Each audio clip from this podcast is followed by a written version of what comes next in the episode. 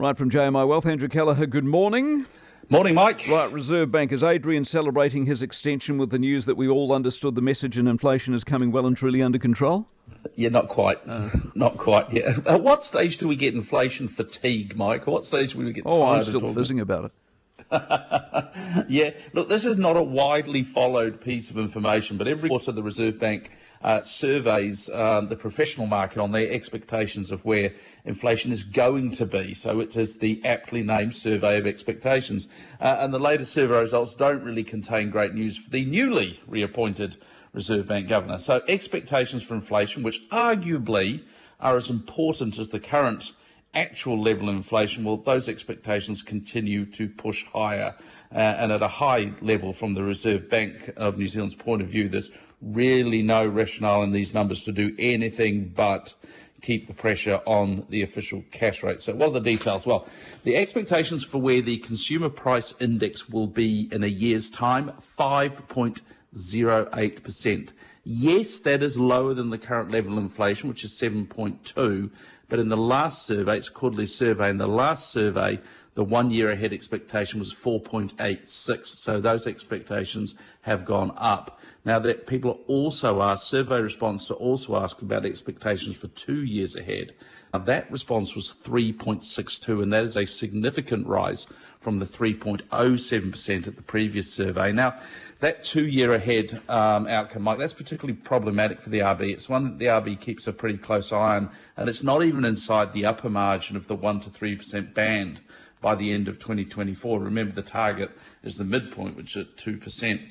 I would note, Mike, if you're looking for some sort of good news here, if you look at the five and 10 year ahead expectations, they're pretty well contained. They really haven't shifted up significantly. So you could surmise from that that the RBNZ doesn't have a long term credibility issue because people think that in the long term the RBNZ will do their job. Now, look, the Reserve Bank's scheduled to release the monetary policy statement and official cash rate review on the 23rd of November. It would seem from this that a 75 basis point move is very, very likely. So you're all out there going to get a wee little Christmas present from the governor that we're going to be seeing for the next five years. Right, midterms, what are the markets going to make of today?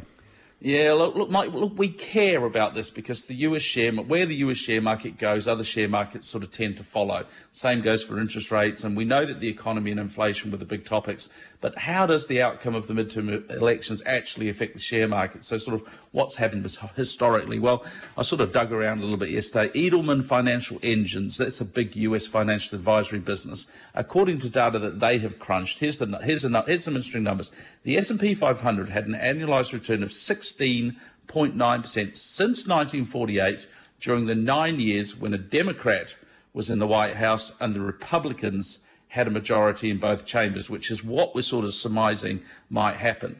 When the Democrats had full control, that number wasn't 16.9, it was 15.1. And when we had a unified Republican government, it was 15.9. So it was actually better when you had the uh, when you had the Democrat in the White House and Republicans had the majority in the both chambers. Now, the share market has also historically tended to underperform in the year leading up to the midterms, consistent with what's happening currently, but then outperform in the 12 months after the midterms. And Bloomberg had uh, crunched those numbers there. And in 17 of the 19 midterm elections that have been held since 1946, the six months after the midterms were better than the six months prior. So, what we can tell from all this, uh, investors are more than happy when politicians bicker but don't actually enact any new laws that may hurt corporate profits. We get on with life. Now, what are the numbers? Yeah. So, well, actually, at the moment, we're just to see a green across the share markets, Mike. The, the Dow Jones is up 488 points at the moment, so it's about 1.5%. 33,315. Uh, the S&P 500 is also up 1.2%, so it's 3852 and the Nasdaq is up 1.34%, which is up 141 points, 10,706. So at the moment, the market's pretty happy about it. Uh, the FTSE 100 was relatively unchanged overnight, 7306. Uh, the Nikkei gained 1.25% uh, yesterday, closing at 27,872. Uh, across the Tasman, the ASX 200 gained 0.36%, closing at 6958. The only person that wasn't getting in on this action was the NZX 50. Uh, it was down 1.23% yesterday, 11,151. Fletcher building under a bit of pressure. Now, the Kiwi dollar, Mike, 0.5994. It is flirting with 60 cents against the US dollar, and we haven't seen that since mid September.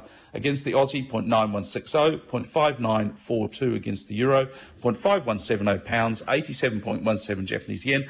Gold has had a bit of a surge in the last few days. It's trading at $1,714.76. And Brent crude, $97.34. See you tomorrow, Andrew Kelleher, jmiwealth.co.nz.